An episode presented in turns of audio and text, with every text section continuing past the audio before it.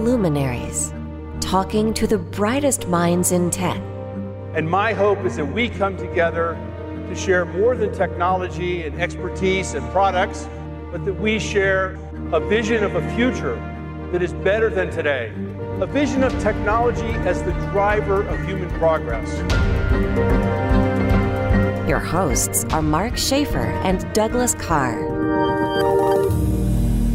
Welcome, everyone, to another episode of Luminaries. This is Mark Schaefer with my like super fun co-host Douglas Carr, aka Dougie Baby. How you doing, Doug? I'm doing well. How are you, sir? Doug, you know I've never really asked you this before. Do, uh, do you like sports? Are you a sporting kind of guy? I used to be a sports guy. Now I'm kind of a hiking guy. So, yeah. Yeah. What are some of your favorite sports? Uh, I played football and and uh, broke my knee playing football, and then I wrestled. Oh, really? And I loved wrestling. Well, you know, I love sports. I love all kinds of sports, and here is one of my favorite sounds in the world of sports. Goal!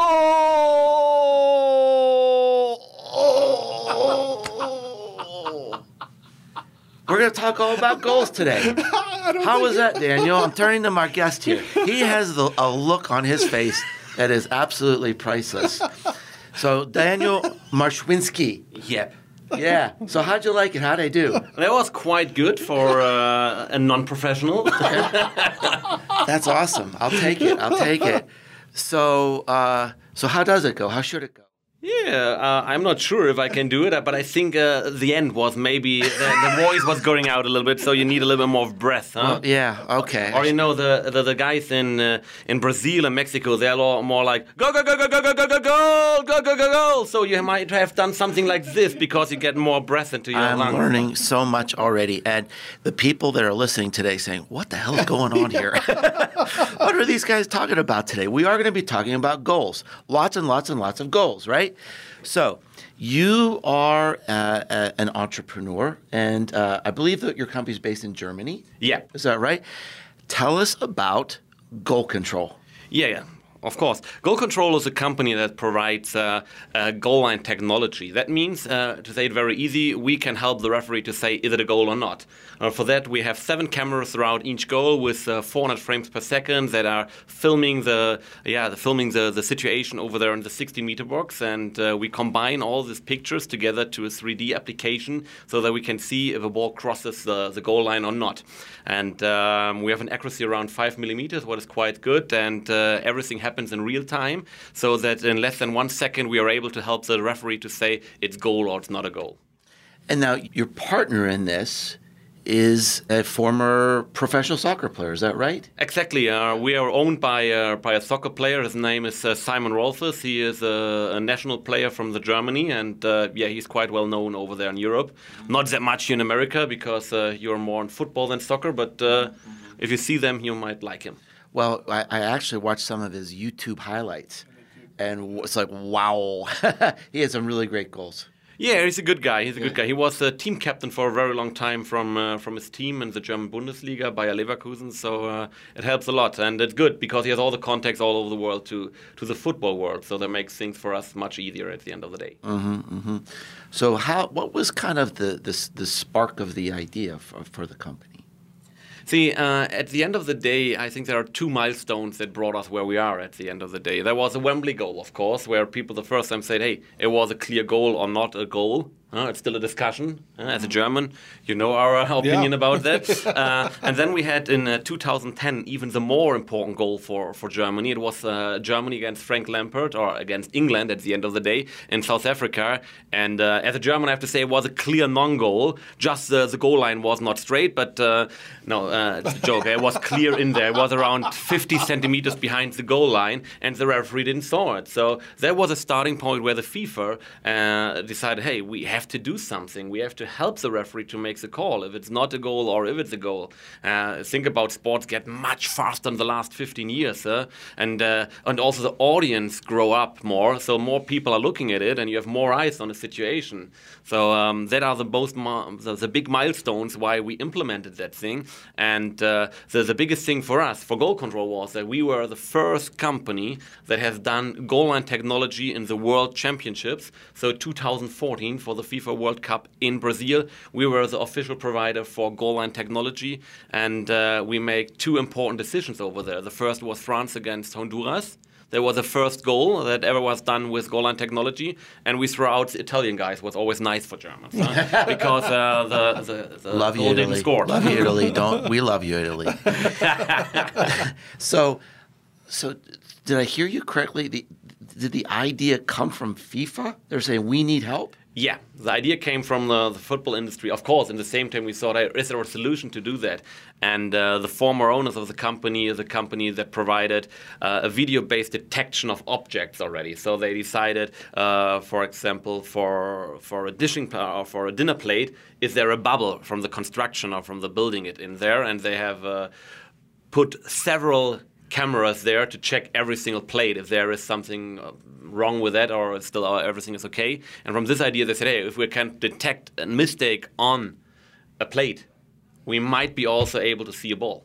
yeah, yeah. and uh, it, it it sounds so easy at the end of the day, yeah, but it is quite difficult. Yeah? It, uh, it's a really really difficult technology at the end of the day. So there are only two providers worldwide that got the license to do that, and there was an application phase where have been around 15 guys wants to do it, and only two got it for such an easy thing, goal or non-goal. Well, let's let's talk about such an easy thing, goal non-goal. So you've got a round ball most of the and, time, and then you've got a goal line. So at what point is it a goal? That's a very good one. Uh, I had the discussion over there on our booth uh, yesterday and also today, and some of people say oh, it's absolutely clear to me when it's a goal or not a goal, huh? and um, it's not. Even in countries where football is very famous, people don't know that the whole ball has to cross the whole line. Okay. Only then it's a goal. Like in tennis, for example, if there is a millimeter on the line, it's still in. Yeah, and for us, it's exactly the opposite. It has to be completely over the line to make and score a goal. And this is a lot of times quite difficult to see, even if there is a fourth or uh, fifth referee that is standing on the goal line. Right, right. And and and then let's paint that picture. So you've got an entire stadium full of people. You can't pause the game you can't you can't sit and wait and wait for the the riots to erupt, right? Exactly. You've got to be incredibly fast with the results of this. Exactly, and that is uh, the biggest story at the end of the day that we have there. Uh, like I say before, everything is done in real time. So in less than one second, the referee will get a signal on his watch when the ball crosses the goal line. Wow! And uh, if you compare it to to a to a hot topic in Europe at the moment, where everybody's talking about, that is a VAR, what is a video assistant referee. Uh, this is where uh, at least you can see is it an offside somebody hit the ball with his hand, was it a fall or something like this? This always interrupts the match uh, because they have to check it. And our benefit and our USP is that we can say, okay, you just get in less than one second a signal on your watch, so it doesn't interrupt the game. And that is, is the biggest thing for the for the audience in the stadium. Okay, you are celebrating a goal already, and then the guy is coming with his fingers to his headset or his earplug and is checking it and and after two minutes you say, yeah, no, it's not a goal. Sorry. Yeah. So uh, this is not really nice for the audience in the stadium because they don't know why and stuff like that. And this is a big discussion over there in the in the European market at the moment. And uh, our benefit is we don't have this shit. We just give you the signal. It's in or it's not out. Easy decision. Hard calculation behind that. Yeah. Wow. So, so what does it look like? I mean, tell us about how this is set up with the with the cameras. Yeah, we have uh, on each goal seven cameras. They're normally quite high in the stadium, so uh, if possible, and there is a, cat, uh, catwalk, we will put them on the catwalk, so that you have a quite big angle on the ground, so that not, um, yeah, the players can hide the view on the camera uh, on, on, the ball at the end of the day. That is why we're going much, quite high over there. In general, to make uh, a decision or a 3D position of the ball, we just need two cameras. But it's always that, uh, how should I say that? We have one big problem in football there, or for our system, there are humans on the space, so we have to be careful with that. So um, we, we, are, we don't have all the time when we would have just two cameras a possibility to see it. So we add seven cameras so that we have a 99.9% of the, that we will definitely get uh, two cameras that are seeing the ball in the right angle. Yeah? And uh, all of them are connected with, uh, with high speed uh, fiber connections uh, so that we have a, a, big calculation center where everything comes together. And now that is a clue with that um, we had a calculation center that was eight servers on each camera uh, on each uh, goal. So we had a van with two tons of technology in there just to do the calculation. Wow. And now with Dell, we, we, we found some solutions how we can, yeah, shrink that together eh, to get lean. Huh? I know lean is a big thing in, in, in, IT and administration over there, so for us also, yeah. So what we did, we came from CPU-based calculation processes to GPU-based calculation, and this makes it much easier and much uh, much faster for us. And uh, it's the first time that somebody implemented AI and machine learning also into football.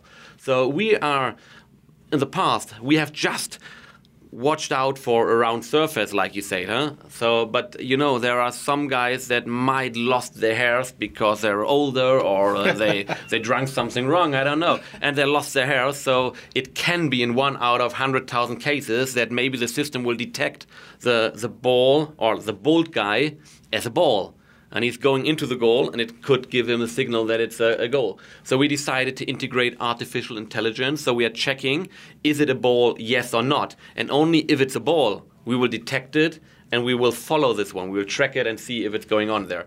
And um, now we're able, and that is maybe very cool news for, for everybody, we have just one precision workstation there, a small workstation like a personal computer, wow. and the system is running on this computer. So we have three of them. We don't need much space longer more in the stadium, and um, it, it is becoming a real plug and play solution now. Wow, that's amazing. And so, so what about? Um, configuration of the stadium or or weather? I mean, do you run into problems with, with foggy or rainy conditions? Yeah, that is a that's a very good one. Um, of course, think about it. It's a camera-based system. It's a video system. So if you are sitting in the stadium and you can't see anything because uh, there is a firework in there, how should a camera see it? Yeah? yeah? It's exactly the same. So uh, normally, snow, rain, wind is not interf uh, interfering our system. We don't have see a, impact on that one. Um, but if there is some some dust in the stadium or fireworks will be there, this might have an impact on that, and we have to say sorry, the system is not working on that one at the moment. Interesting. Now it's interesting. You guys went from a camera-based system instead of a ball-based system. Was that to keep the ball perfect? You didn't want to touch the. Yeah. See, at the end of the day, if you put something into the ball, it might interfere also the ball so it might not go straight uh, and stuff like that, and people don't like that. Or what happened if somebody is throwing on, uh, throwing in the wrong ball? So it is not longer more possible to detect it. And what we say, and what also the FIFA said, is that it's super important that the character of the game and even of the yeah how to say that of the environment over there. So the the pitch with the goals and everything will not be touched, and the only possible to do that possibility to do that is just to have cameras as far away as possible. So we also had ideas about integrating cameras into into the goal frame. But think about it: somebody is hitting the goal frame with a ball with 150 kilometers per hour. I'm not an expert, but I would say it will definitely make some something broken in the frame, so yeah. that maybe the mirror or maybe the yeah. camera is broken. Even the They're vibration. for that. Yeah. And even the vibration. Huh? We see that even if somebody is jumping on the stage, huh? so on the stands, we see that this infects the camera. Wow. So what we have uh, implemented over there is that we have, uh, yeah, like a filter that is uh, filtering out these vibrations over there automatically. Wow. So uh, it's an interesting point because you're talking about really the purity of the, the pitch and the, the environment, and it you know, it's a beautiful game. It's, it's, it's you know such a human uh, game, and just like in America, there's a lot of passion that goes along with this sports, and every time there's a technological intervention in one of our sporting events. The, there's an outcry from the purists. You're taking away part of the game. So, are you facing something like that? And and uh, is it well accepted now? Uh, absolutely, we we have exactly the same problems. Okay, they think you destroy the game. What is sorry to say that just not true. We make it just a little bit more fair. And um, in our case, I think it was not the so big yeah, the, the problem over there because they saw okay, it's not stopping the game at all. Yeah, when it's just uh, one second and we're getting the signal. Mm-hmm. But in general, in, in, in football, uh, implementing technology is quite difficult. Mm. Yeah, uh, the FIFA, the UEFA, quite old guys are sitting there. Uh, it is like you, a lot of people think about that and make decision, and they are maybe not so so friendly against innovation. So um, yeah, it, it's quite difficult. Yeah, we are facing a lot of problems over there. How, how did you even prove it? I mean, what? Because this is like this is something completely new. It's never been done before. So, like, what what did FIFA say? You've got to what? Did you have someone just like kick goals for a week through the goal? I mean, how how do you prove this thing? The system. Uh, yeah, that's a good one. In general, everybody who wants to, to provide technology in, in the world of sports or the world of football has to get a, fi- a FIFA license for that. And you have a, a license agreement where they say what has to be done so that you get it at the end of the day. This is done by, uh, by an external um, test institute and uh, they will do several tests on it. They will do, uh, so like you say, some shots on the goal, maybe not a week, but uh, a few hours. They will run with the ball in their hands into the goal. Um, several things that they would test over there to see if the system was working or not. And only if you get this license, uh, you are allowed to install the technology in a stadium. And then you have to do a so-called fit test, what is final installation test, uh, where you're getting a certificate for each stadium, for each ball for one year. So it's quite a big uh, investment also uh, to, to, to certify every single stadium, every single system. But this gives you uh, the comfort or the freedom that the system is working quite well over there. Uh, but even then, there might be going something wrong because there are just humans uh, using the system. So you have to adjust the brightness, the colors, and stuff like that. But um, yeah, there are some so you, yeah, you really need a very skilled operator at every single game. Uh, yes, uh, we need that, but uh, we are working now on something more like that's my vision, okay, and uh, that's maybe an important thing. My vision is that we're coming to a stage where there's a green and a red button. Okay, that is where I want to come. So everything will be referenced automatically, and it's just uh, even uh, a dumb person can just go there, push the green or red button, at least he can see colors, yeah. So maybe we should also say play and stop on it or something like this. Yeah, but uh, oh, then he has the problem he can't read. Man, I forgot that. Maybe we should put some symbols on it. So yeah, but we can put something on there and it's just start or stop, plug and play. Nobody has to operate it longer more. This is this is where we want to come. I don't know when we will come there, but we will definitely come there. A first step will to use it remote, and then maybe someday we will come to the green and red button. Your uh, the solution is described as 4D. Um, so not, not I have no idea why. It's just marketing. no, it's uh, it, it's quite easy because we are using the x, y, z coordinate and time. okay. So that is why we call it 4D. So we can say to any single moment where in the 3D room the ball is. So that's why it's 4D. But come on, honest, uh, hand on my heart, I don't like the name. Yeah. it's not cool enough. We should call it Iron Man 3 or 4, something like this, yeah? So that people love it. Mark, strong name. Mark. Yeah, the Mark 4. Yeah, I love it. You know the, Yeah. the Mark 3, the camera model from. Uh, I'll, I'll I'll license it to you. We'll talk about we'll talk about after that, that after the podcast. so I'm a big uh, I'm a big baseball fan, and there's a lot of people in baseball that would love to have something like you have for baseball for the strike zone. Are you starting to think about other types of sports? Yes, of course. So we have already two years ago the possibility to present our system to the NBA, where we track the ball over the full field, yeah, and see how it's going on there. And it's quite difficult because it's a brown ball, and some of the players might be a little bit brown from their color. So it was a, a tough thing to do that, but we were able to track the ball over the whole field over there. And um, definitely, when we have implemented now our new technology with AI and uh, machine learning in there, next steps will uh, will definitely be going uh, looking at basketball, baseball. Also, I learned today baseball is the biggest sport in America and the most famous one. I always thought it's basketball, but it's baseball. And um, wow, we are more than happy to, to help these guys over there. So that should just come to us and we, we start uh, the conversation over there. Yeah. So if you hear us, we are happy. I will give you my number later on. See, and uh, so, so you talked about the, the, the tipping point for you was the Wembley goal. I think. Yeah. Okay, so in a baseball game, we have the Wembley goal every single day. Yes. Amazing. Here we go. Huh? Even the announcers were like, "That was not a strike.